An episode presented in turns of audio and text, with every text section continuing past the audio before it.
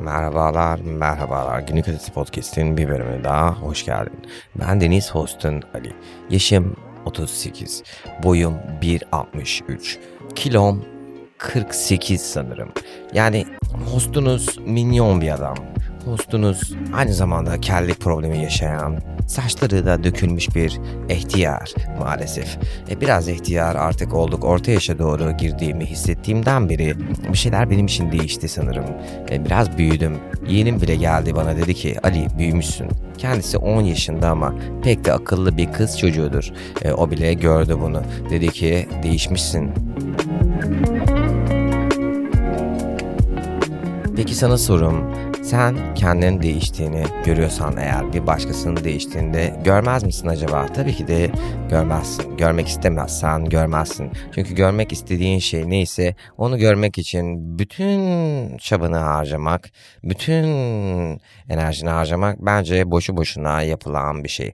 Bu yüzden görmek istediğimiz şeylerin dışında görmek istediğimiz şeylerin gerçekleşmesine izin vermemiz için alan açmamız lazım birbirimize. Birbirimize alan açmadığımızda ne olur? Böyle şeyler gerçek olamaz.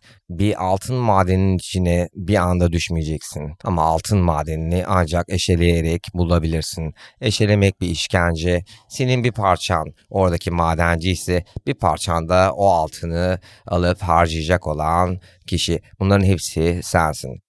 İzin ver hayata, çevrene, çevrende olup biten seninle alakalı, seninle alakalı olmayan da seninle alakalı, seninle alakalı olan da seninle alakalı. Bunu paylaşman gerektiği, kendine saklaman gerektiği, paylaşman gerektiği, kendine saklaman gerektiği, paylaşman gerektiği. Bunun ikisinin dengesini anlamaya çalışıyoruz sonuçta. Değil mi? Ya bunun dengesini zaten sağlayabildiğinde iyi hissedeceksin, güçlü kılacak seni. Yani güçlüyüm ben diye tabii kendine söyleyince olmuyor bu. Kendine dur diyebildiğinde oluyor. Çünkü her şeyden önce kendini kontrol edebiliyorsun. Kendini kontrol edebildikten sonra zaten bütün kontrol sende. Bırak insanlar kendi çelişkilerini yaşasınlar, kendi kendilerini sorgulasınlar, kendi kendilerine kendi cevaplarını bulsunlar.